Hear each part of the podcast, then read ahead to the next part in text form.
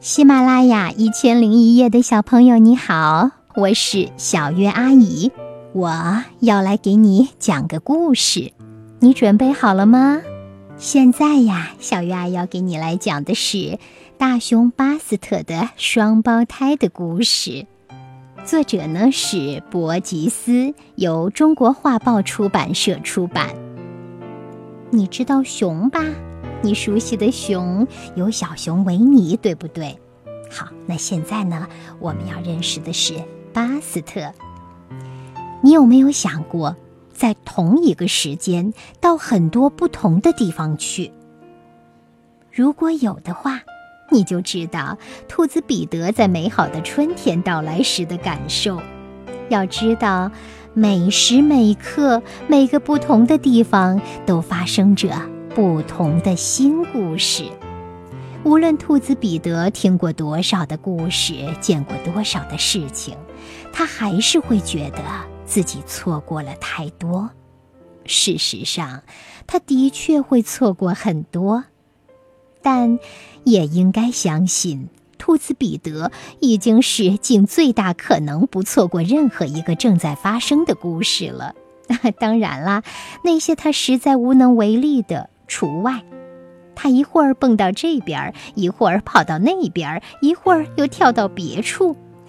他总是这儿看看，那儿听听，还时不时地问一些问题，给大家惹了不少的麻烦。有一段时间呀，老果园和格林牧场里来了不少新朋友，长着翅膀的朋友从阳光明媚的南方飞回来了。他们开始急急忙忙地收拾自己的住所。另外呢，还来了一些他们在回家途中遇到的陌生人，这些事都让兔子彼得好奇不已。于是他就忘记了关心格林森林里发生的新鲜事了。一个明亮的月夜，兔子彼得想起自己已经好久没有见到河里帕蒂了。从去年初冬河里帕蒂的池塘结冰后，他就再也没见过。兔子彼得心想：“嗯，我必须去拜访她一下，这样才比较礼貌。春姑娘回来了，我猜她现在应该跟我们其他人一样，也正开心呢。”想到这儿，兔子彼得一蹦一跳地穿过格林森林，他很快就能到达河里帕迪的家了。现在呀，要让路程最短，就得穿过熊妈妈在自己家里挂起的那条。大大的挡风帘子，一开始呀，兔子彼得没记起那里有个挡风帘，直到看见了那帘子，兔子彼得才想起来，帘子已经挂在那里很长时间了。兔子彼得在帘子附近待了一会儿，他想起熊妈妈的模样，想起了听别人说过，熊妈妈好像隐藏着一个秘密。他对这个秘密十分好奇，就想要打探一下，完全忘记了自己还要去拜访河里帕迪。兔子彼得一动不动地坐在那儿，连看带听地待了好一会儿。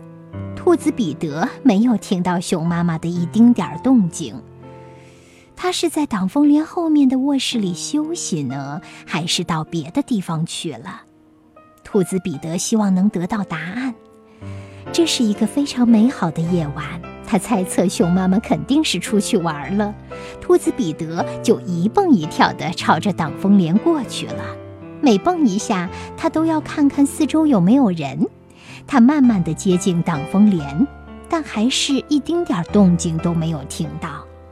兔子彼得的心扑通扑通地跳着。他一步一步接近挡风帘，到了熊妈妈家对面才停了下来。踩到地上的干树叶会发出沙沙声，所以呢，兔子彼得就在挡风帘不远处走来走去，没有再走近。随后，他就发现了熊妈妈最常用的一个入口，但他还是看不到一个人。兔子彼得深呼吸了一下，跳得更近了一些，他觉得自己特别勇敢。要知道，一旦嗅到任何危险的信号，它一定会在第一时间逃跑的。兔子彼得在那儿坐了很长时间，一直盯着门口。他想把脑袋伸进去一探究竟。如果熊妈妈真有什么秘密的话，那一定就藏在里面。不管怎么说，这事是狐狸奶奶说的。彼得鼓足勇气往门里面匆匆地瞥了一眼，长长的耳朵听到挡风帘下面微弱的呼呼声。兔子彼得很快撤退到了一个安全的地方，然后继续盯着入口看。他预计熊妈妈会从里面探出头来，他也做好了随时拔腿就跑的准备。可是，一个小小的脑袋紧挨着另外一个小小的脑袋从里面伸了出来。兔子彼得惊讶的下巴都要掉了，差点没站稳，一连往后退了好几步。就在他看到那两个小脑袋的时候，他知道了熊妈妈的秘密。是的，秘密水落石出啦！原来熊妈妈有小宝宝了，熊妈妈和大熊巴斯特有一对双胞胎。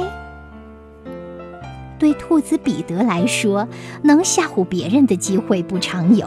要知道，他是个胆小鬼，一般都是别人吓唬他。如果有机会吓唬别人，他会格外高兴的。他总是靠这种事情来获取别人对他的尊重，反正就是这么莫名其妙。那个月光朗朗的夜晚。兔子彼得发现了熊妈妈的秘密，他有了一种自己从未有过的复杂的心情。首先，他非常惊讶，当他看到两个小脑袋从熊妈妈家门口伸出来的时候，他惊讶地直立起来，一连来了好几个后滚翻呢。嗯，你看，不用怀疑，这一定是熊妈妈的宝宝。他知道这就是小熊仔，这就是熊妈妈一直隐藏在大大的挡风帘下面的秘密。一开始，他对熊妈妈家里的两只小熊感到很惊讶，后来又对两只小熊的个头那么小感到很惊讶。有那么几分钟，兔子彼得就坐在那儿一动不动。等他平静下来之后，他开始盯着。从挡风帘里伸出来的两个小脑袋，他突然明白了为什么有一段时间熊妈妈脾气暴躁，不让任何人靠近那里。突然，他感到莫名的恐惧。我不能再待下去了，他心想。越早离开这儿就越安全。他不安地往四周看了看，并没有发现熊妈妈会出现的任何征兆。呃，于是他的好奇心又占了上风。我希望这两个小东西待会能出来一下，让我看看它究竟有多大。这会应该挺安全的吧？或许我可以再等上几分钟，它们就出来了。于是，兔子彼得就一直等着。过了一会儿，这两个小家伙还真的出来了。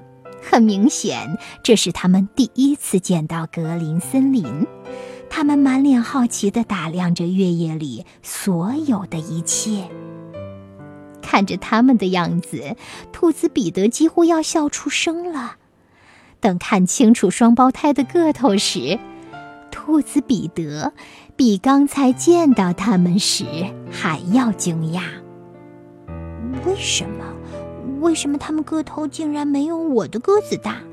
我真是想象不到，一个个头那么大的熊宝宝，竟然生出这么小的熊宝宝。他们现在有几个月大了吧？那他们刚出生那会儿小成什么样？他们是不是长得特别快？会不会经常跟着熊妈妈出去？我猜他们的爸爸一定是大熊巴斯特。